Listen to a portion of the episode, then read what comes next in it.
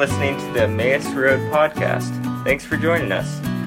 We hope that this content is edifying to your walk and an encouragement to your heart. Let's join Pastor Mike as he brings us the word. We are in a series. If you are just joining us, we're in Living in Babylon. It's a series through the book of Daniel, and it's incredibly appropriate for our moment in time as 21st century Americans. And we are in uh, our 13th week. We're going to be in Daniel chapter 8.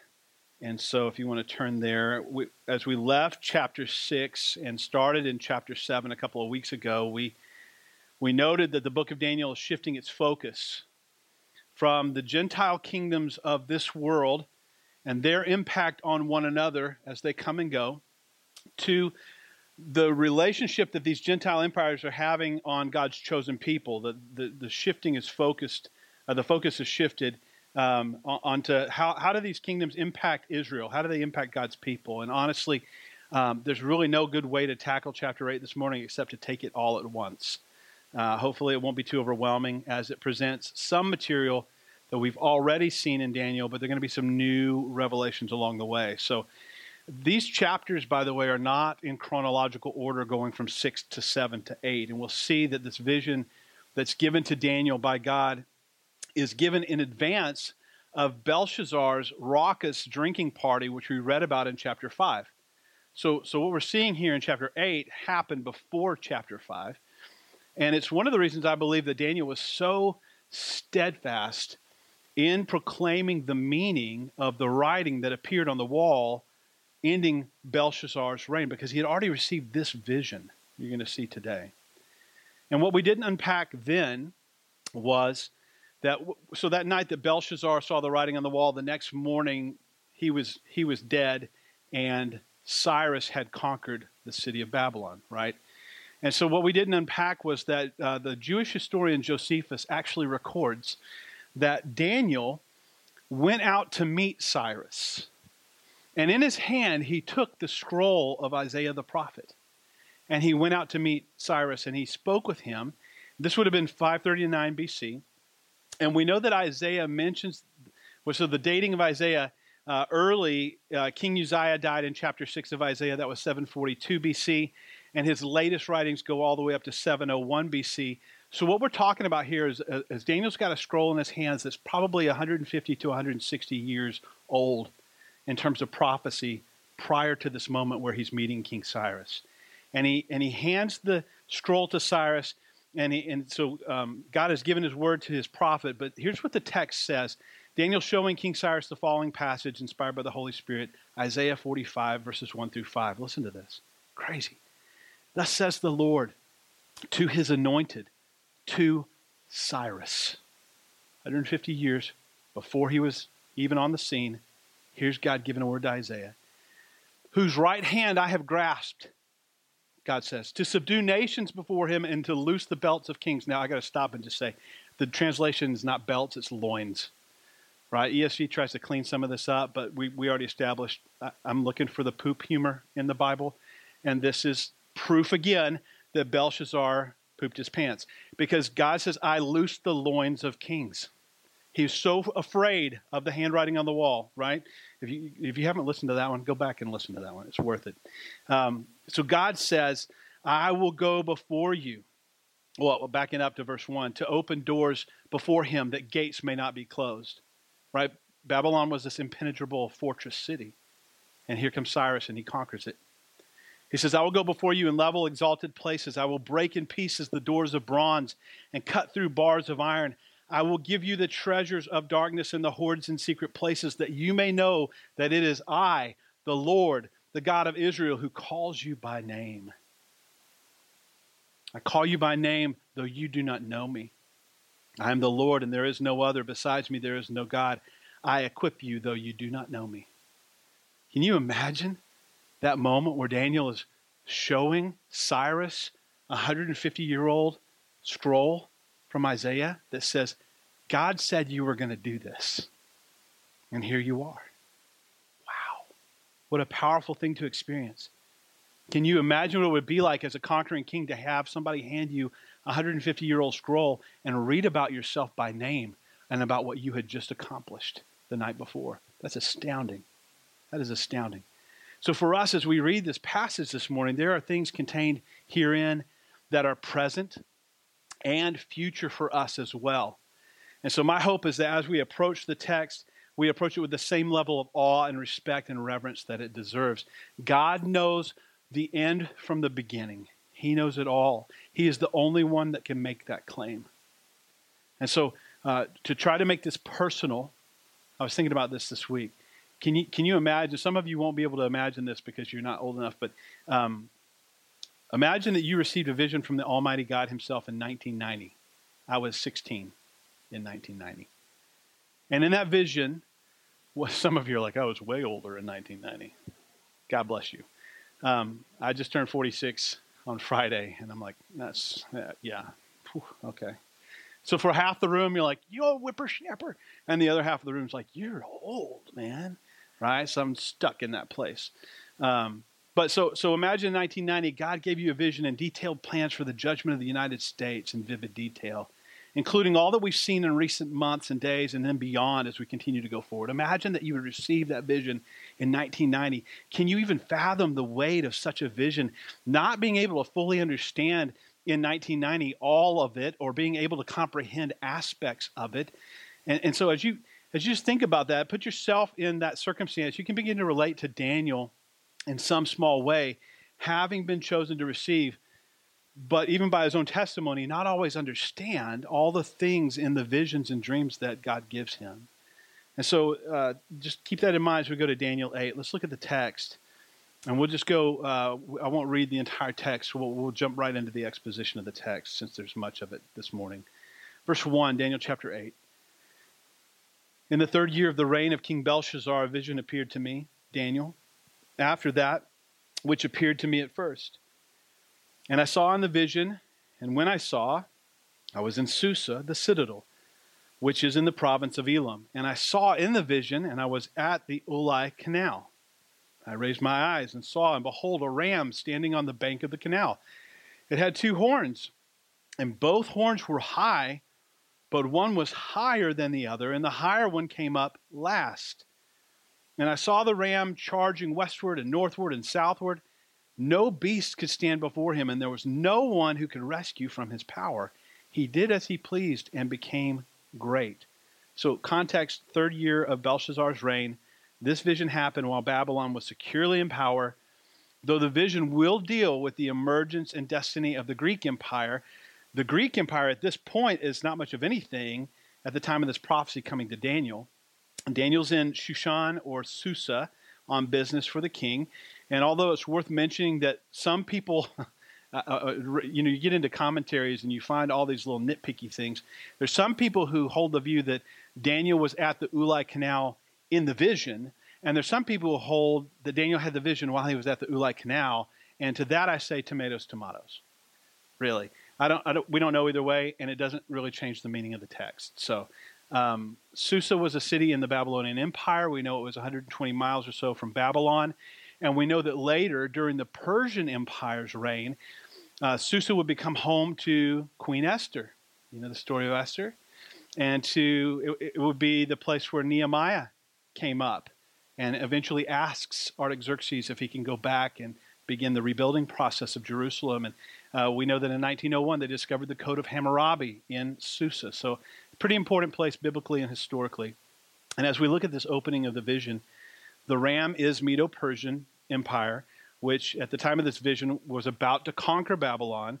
And this prophecy about Cyrus came, you know, 150 years in advance to him. But Daniel's only getting this vision with very little time before these events transpire.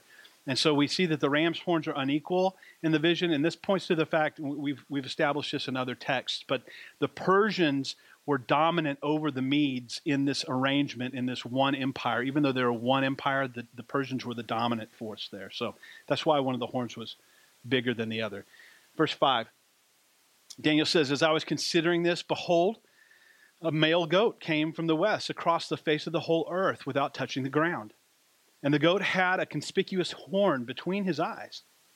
And he came to the ram with the two horns, which I had seen standing on the bank of the canal, and he ran right at him in his powerful wrath. And I saw him close, come close to the ram, and he was enraged against him and struck the ram and broke his two horns. And the ram had no power to stand before him, but he cast him down to the ground and trampled on him. And there was no one who could rescue the ram from his power. And the goat became exceedingly great. But when he was strong, the great horn was broken. And instead of that great horn, there came up four conspicuous horns towards the four winds of heaven.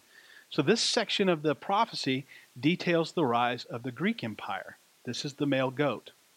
And so, what's of interest to us, beyond the immediate context of the prophecy, is that God's setting things into place in a way that Daniel could not know and that we only discover through the privilege of looking back at history. And so Alexander the Great was the king of this Grecian empire. He conquered the Medes and the Persians. And so the vision continues with this little horn. Verse 9, and we'll go all the way down to 14.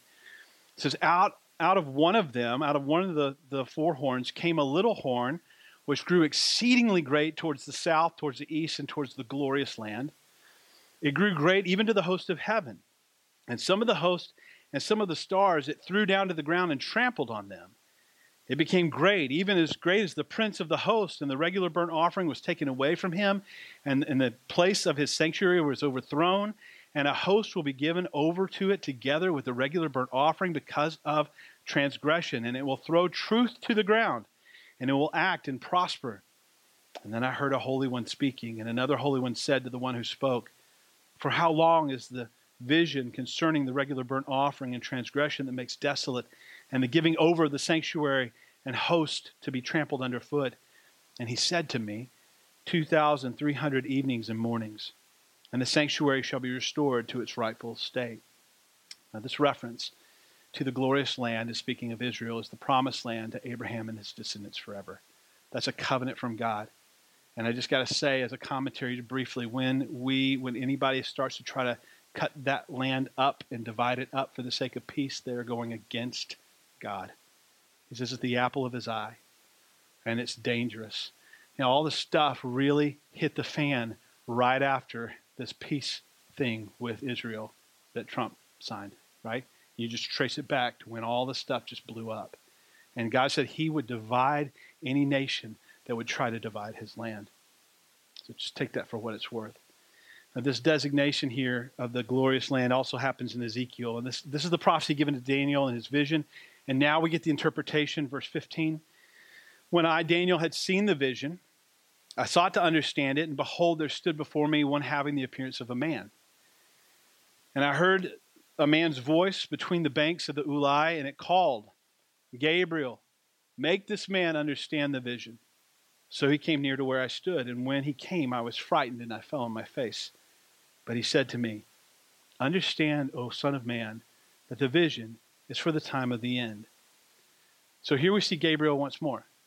And Daniel experiences him in his glory apart from the throne room of heaven. If you remember chapter 7, Gabriel uh, Daniel encounters Gabriel, though he's not named in the text. We find out later here that it's Gabriel. It's the same one that he encountered earlier. And, and in chapter 7, Daniel was just overwhelmed with a vision. He, he remembered the obnoxious little horn that had come up, and he's totally fixated on the obnoxious little horn that's, that's uh, blaspheming and saying great boasts. And, and then, then even more overwhelmed with the glory of the Ancient of Days who comes and takes his seat on the throne. And he's fascinated with the Son of Man coming before the Ancient of Days as he's receiving this eternal kingdom. And all of this is happening. Daniel's just overwhelmed by it.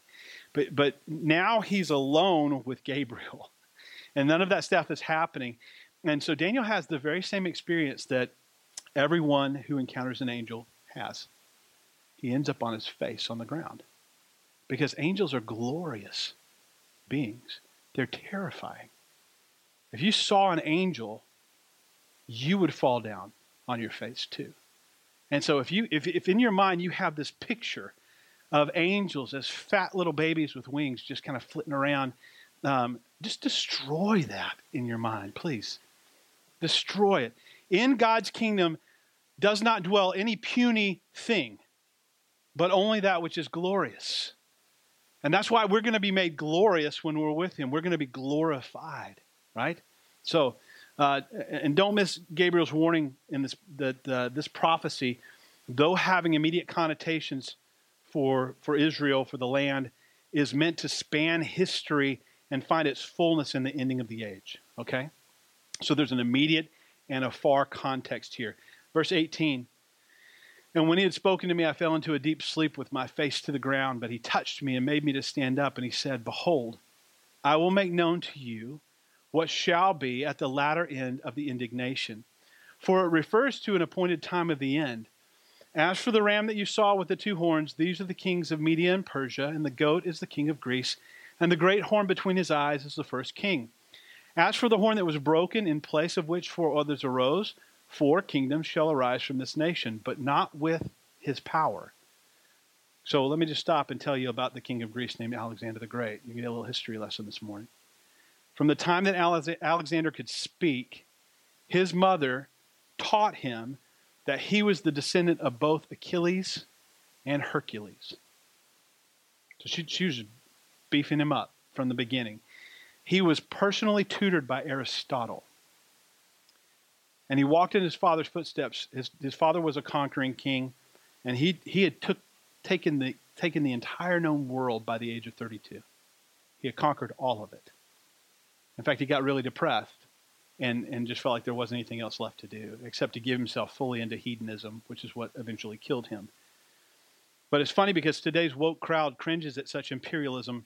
Alexander uh, Hellenized the known world. Uh, Helen, Helen is a, a city in Greece. Hellenized means to take Greek culture to other conquered people and, and enforce Greek culture, make them learn Koine Greek and speak Koine Greek as the new trade language of that empire, right? And so it's so offensive to today's woke crowd because such imperialism and conquest and inculcation is just is morally reprehensible. But then they wage war on Americans and seek to inculcate our children. So it's ironic. Anyway, part of the Hellenistic culture was the adoption of Koine Greek as the language of this new empire, making trade and commerce easier. And while it's impossible that Alexander knew this, he was actually setting up the perfect scenario for the coming of Jesus Christ. Because now the known world was all going to speak one common language of Koine Greek. And we would eventually get our New Testament largely in the language of Koine Greek. Rome would come in on the heels of Greece and they would adopt this approach and they would add roads and add aqueducts and new technology to make ready the spreading of the gospel of Jesus Christ. God's timing is so perfect, so perfect. And then verse 23 to 27.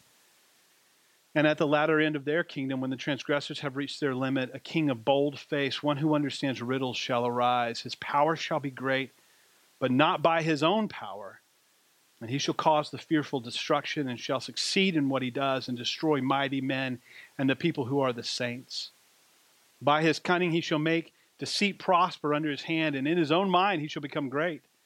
Without warning he shall destroy many, and he shall even rise up against the prince of princes, and he shall be broken, but by no human hand. The vision of the evenings and the mornings has now been told, and it's true, but seal up the vision, for it refers to many days from now. And I, Daniel, was overcome, and I lay sick for many days. Then I rose and went about the king's business, but I was appalled by the vision and did not understand it.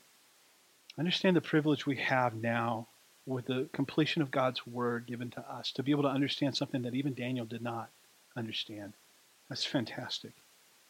This is where things become a little harder for the casual reader of Daniel to understand, so we're going to take a little more time here.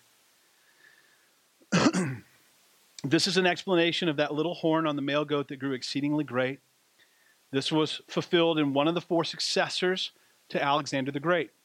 And since the dominion of this horn was extended towards the south, towards the east, and then towards the glorious land of Israel, we can identify the historical fulfillment of this little horn in a man who was named Antiochus IV or Antiochus Epiphanes. He ruled over Syria in Israel's land under the Seleucid dynasty, which was one of the four horns that came up after the death of Alexander. He maintained his rule through flattery and bribery. He assumed the title Epiphanes, so it wasn't his name, it's a title he took on, and Epiphanes means illustrious, so very humble guy, um, or it can be translated manifest God or God in the flesh, epiphanies. So, ego, major ego. He thinks he's God. He's alluding to his own deity. He's a legend in his own mind. And the Jews were oppressed by him. And, and these Jews who were under the, his boot, the heel of his boot, twisted his name from Epiphanes to Epimanes. Just, just one little change there, but it changed the whole meaning from, uh, from the manifestation of God to madman, which was far more appropriate. Dude was cuckoo for Cocoa Puffs. So let me detail some things for you about Antiochus Epiphanes and what he did to the Jewish people. He killed over 80,000 Jews, and he sold 40,000 of them into slavery. He, at one point, humiliated the Jewish priests by uh, forcing them to play uh, games outside the temple after having been stripped and naked. And so here they are in front of the whole Jewish people, right? Making them do this naked. He forbade the practice of circumcision, which is uh, part of the law of Moses. Related to that in particular, history tells us that there were two mothers in Jerusalem who were just determined to have their, their male children circumcised. And when Antiochus heard about it, he killed their babies. He hung the dead babies around the mothers' necks and marched them through the streets of Jerusalem. And when they got to the highest point of the wall, he threw them off the wall and killed them too. He was a madman, psychopath, pure evil. And he serves as a type of the one who is still to come. There's another one coming. This incredible accuracy, this prophecy in chapter 8, and especially this section on Antiochus Epiphanes, has baffled liberal scholars for decades. They just can't wrap their head around the authenticity of Daniel. Most of them have to deny the authenticity of Daniel, and especially this chapter, because liberal scholars typically hold the presupposition that there's no supernatural, right? And there's no God. Therefore, you can't tell the future in advance. Boy, and if you come to the Bible with that as your starting point, you've got a lot of gymnastics to do to make it make sense, right? You got to come up with some other explanation. So either they deny Daniel outright or they often seek to date the book far later than its actual writing. But this prophecy speaks to the end of days. Antiochus Epiphanes, having come in the spirit of Antichrist, was a prototype or a prefigure of the Antichrist. He was not the Antichrist. He was a, a prototype. At one point, he walked right into the Jewish temple, into the holy place, and sacrificed a pig, which is an unclean animal, right? According to the Jews and their law. He sacrificed it on the altar. And then he, he had the blood of the unclean animal splattered all over the inside of the temple, profaning the holy place. He stopped the daily sacrifices. He ordered the Jews to profane all that was holy and to stop observing the Sabbath he stopped uh, he stopped all of their their rituals and their worship and this was from about 175 bc to about 164 uh, somewhere in those 11 years. And, and many jews ended up in a in an outright revolt against this which became known as the bar kokhba revolt. And daniel so daniel here in the text that we're reading here in chapter 8 mentions 2300 days in verse 14 so you got two choices here. You can take it figuratively or you can take it literally. And here's what happens if you take it figuratively. Uh, when you, you take 2,300 days figuratively, uh, and, and some people make a day equivalent to a year in this, you end up committing the same error that uh, led to the creation of the Seventh day Adventist Church. And I just, I just learned this for the, the first time this week. Uh, William Miller and his followers believed that this was figurative, a day being a year, and so they set the date for the return of Christ for 1843 based on the math. Now, I wasn't around in 1843, but Jesus didn't come back. So I don't know what you do with that now.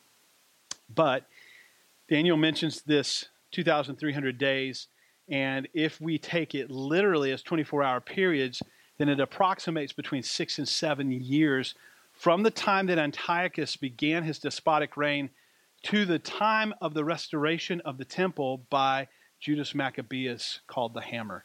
He was a priest who drove the Syrian army out, cleansed and rededicated the temple. That event is observed by Jews, religious Jews around the world today. It's known as Hanukkah, the Festival of Lights. So that prophecy has had its fulfillment.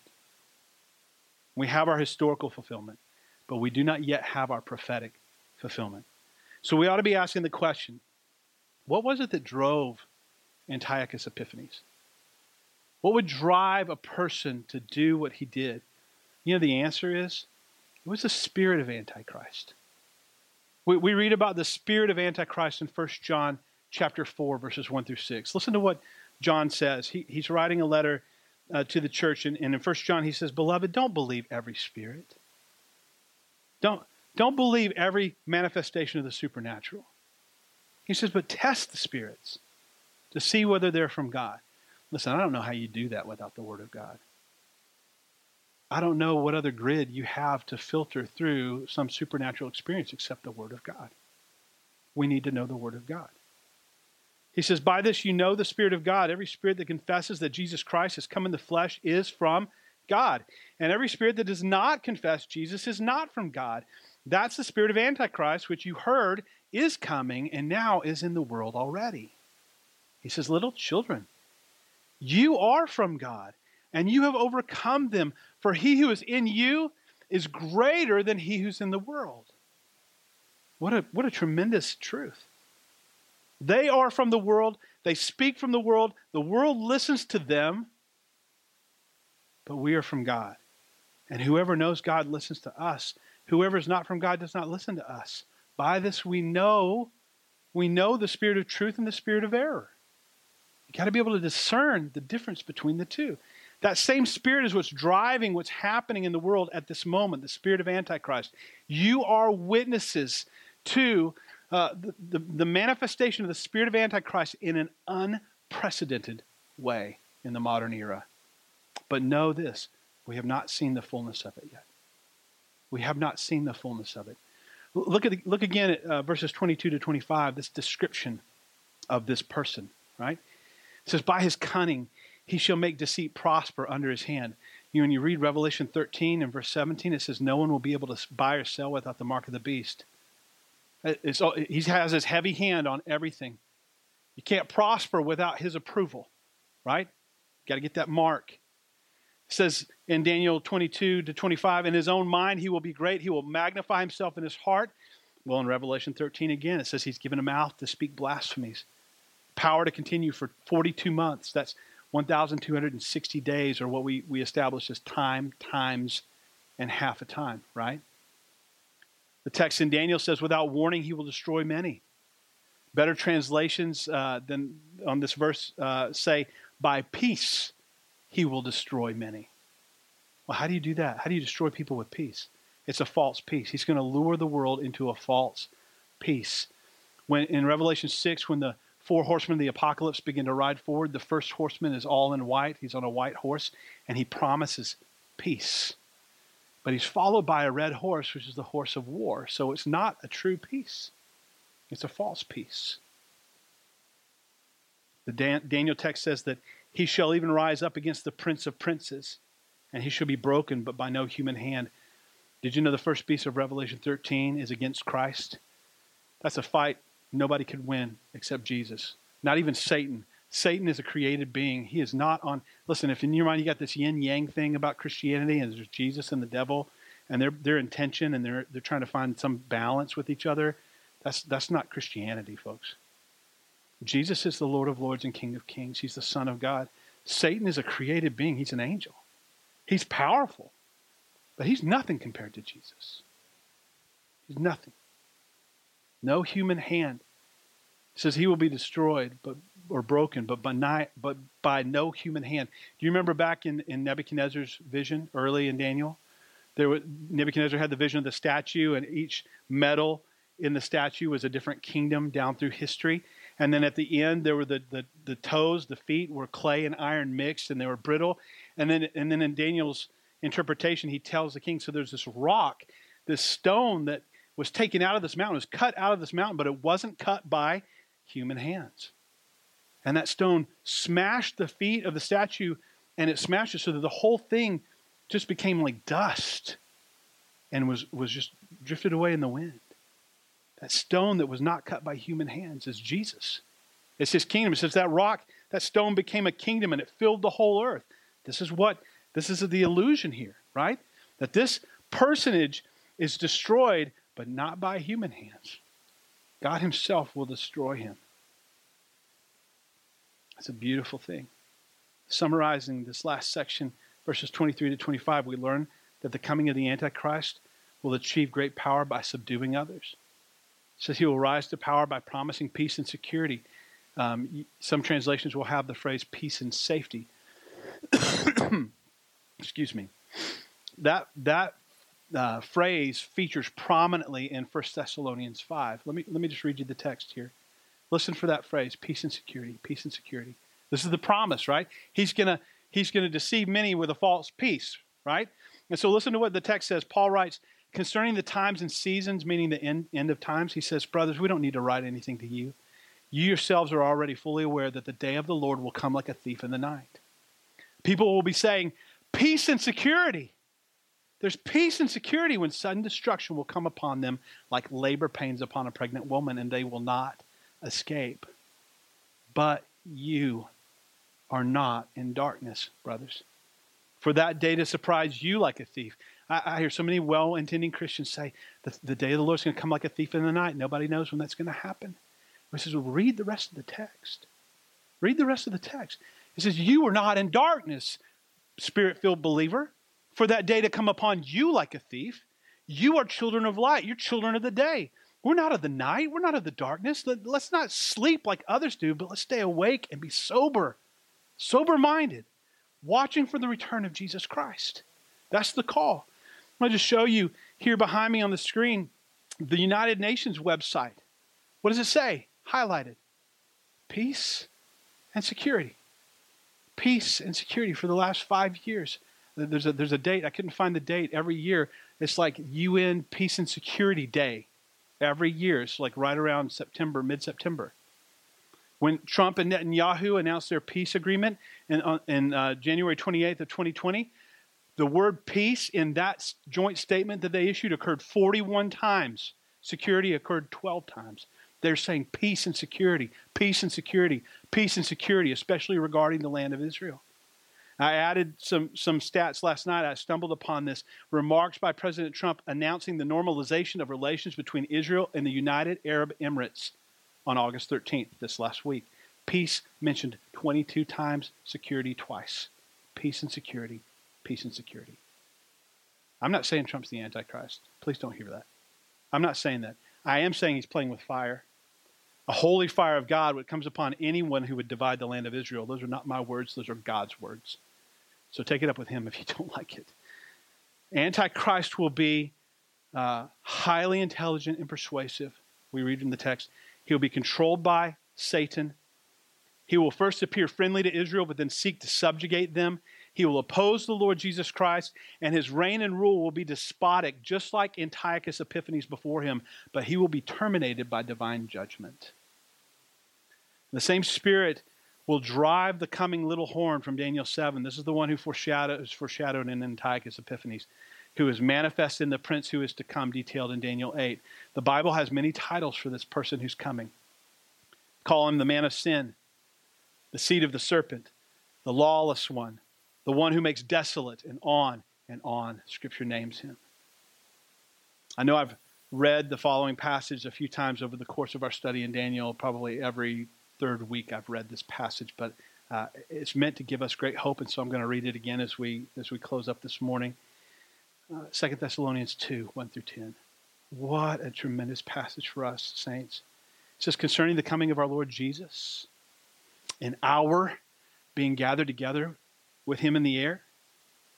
We ask you, brothers, don't be quickly shaken in your mind or alarmed, either by a spirit. So, so if a spirit manifests itself and says, Jesus has already come, that's all past. So don't listen. He says, don't, don't be deceived or alarmed by a spirit or a spoken word or even a letter that seems to be from us, Paul said, to the effect that the day of the Lord has already come. Hadn't happened. Hadn't happened. It's an unprecedented day, unprecedented time in history. Let no one deceive you in any way, for that day will not come unless some things happen first. He says, unless the rebellion comes first. The, the word rebellion here in the English is apostasia, it means falling away or departure.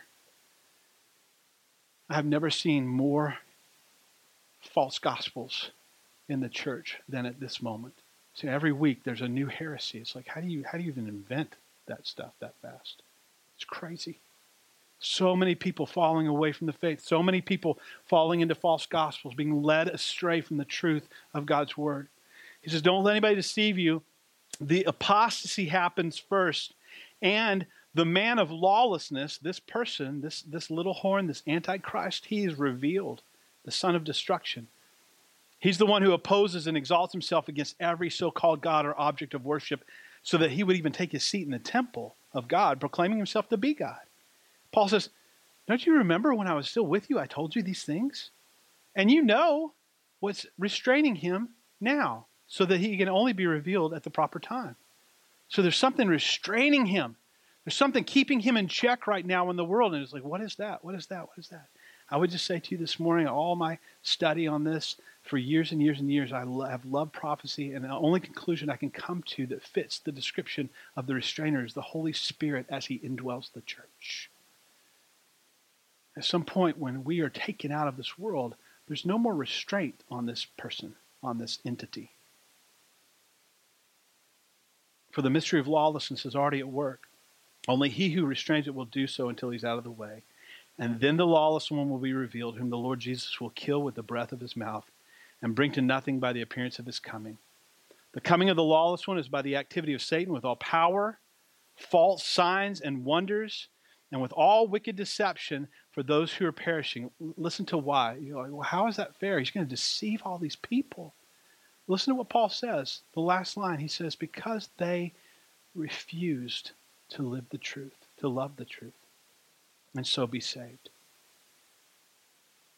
You are going to encounter people as you share the love of Jesus who, who refuse to love the truth. Now, you're going to encounter some people who maybe have never even heard the gospel and they respond favorably.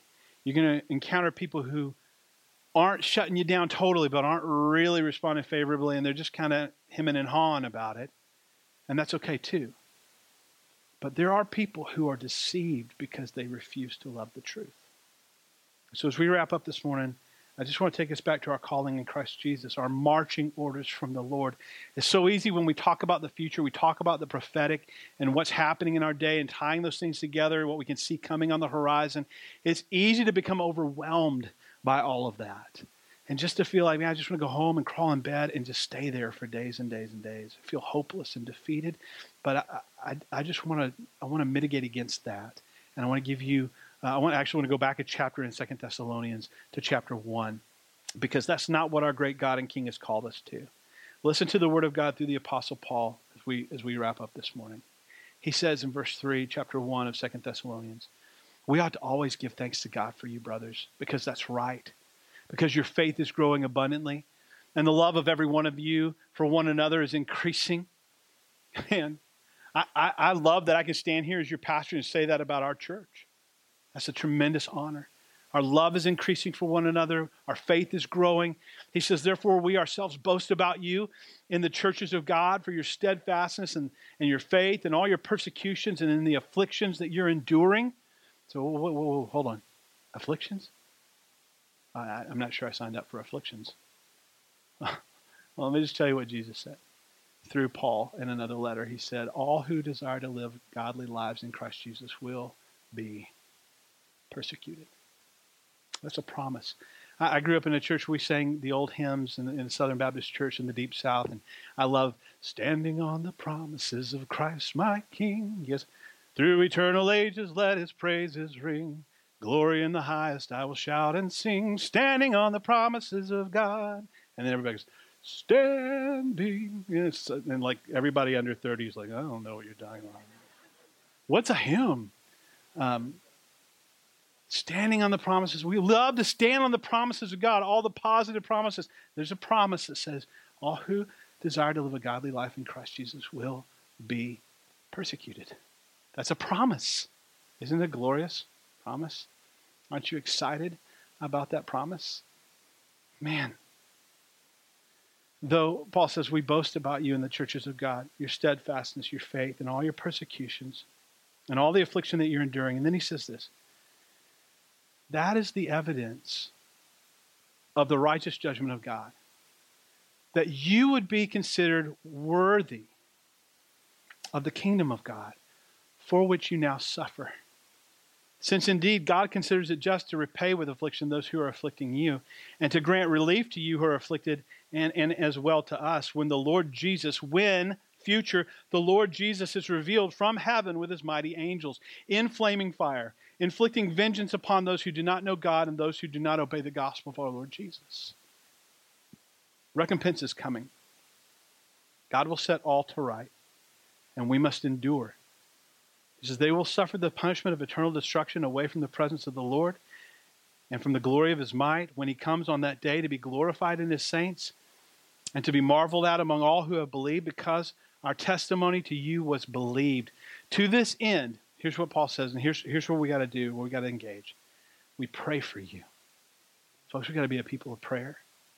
We've got to be on our knees daily, crying out to Jesus for strength and wisdom to make inroads for the gospel with people in our lives who don't yet know him. He says, we, we pray, Paul says, we pray that God would make you worthy of his calling. He's called you. Now walk in that calling. You be worthy of that calling, right? And, and he says, we pray that uh, you may fulfill every resolve for every good work and, and work of faith in his power, so that the name of Jesus may be glorified in you and you in him, according to the grace of our God and of the Lord Jesus Christ. That is where we need to just put our weight down in these days. Don't let your heart be overwhelmed with the eminence of these things, what we see coming on the horizon. I think we all see the storm clouds forming over our nation, and we see this coming, but don't be overwhelmed by it. There's glory set aside for us. And whether you believe this morning that this is the ending of days or not, the mission doesn't change. The mission is the same mission. If you're breathing air, you're sharing the gospel. If they're breathing air, they need the gospel. If you come upon somebody who's not breathing air, give them CPR and then give them the gospel. That's the mission. That's it. It's pretty simple. Go into all the world. Jesus said, well, back up from that. What did he say? I'm, I'm deputizing you. All authority in heaven and earth has been given to me. Go, therefore. What's he saying? Go in that delegated authority. Go into all the world, making disciples of all nations and baptizing them in the name of the Father, Son, and Holy Spirit, and teaching them to obey. Obey. Not just hear, not just, yeah, I, I prayed a prayer. The, like the call is to obey the word of God. We've got to make disciples that obey. And he says, as you do that, he says, I'm with you even till the ending of the age. I'll be with you in the persecution, in the glorious moments, in all of it. Jesus says, I'm with you, church. I'm with you. I'll never leave you, forsake you. I'm with you. He's called us to go in his name and in his authority and to make disciples of all nations. And we need to engage like we've never engaged before at this crucial moment in time. Amen? Let's stand together. Let's pray. Let's stand. Father, right now, in the name of Jesus, we come to you. And if anybody in this room is like, like I have been in the past, as a person who regularly attending church and, and believing your word, but not knowing how to implement that, I, I would stand there in, in, the, in churches previous and I would affirm that. I would say, Yes, Lord, we need to be on mission. And then I would go home and nothing would be different on Monday or Tuesday or Wednesday or Thursday or Friday because I, I didn't know what to do. I didn't know how to engage. I, I just, life happened and I got sucked into the routine and, and it got lost. And then, then suddenly it was Sunday again. And I pray against that. You would mitigate against that right now in, in the name of Jesus by your Spirit. That in every life, every family that's represented here, there would be an intrusion this week of the lost. There would be needs that suddenly come up that must be attended to that would open the door for the gospel and for ministry in the Holy Spirit. And that you would kick us out the door. You would give us the boot and say, Go and make disciples. Proclaim the gospel. The time is short. You are coming. We just put our hope in you again. Where we are weak, be strong. Where we are inadequate, Lord, be our sufficiency. We pray these things in Jesus' name.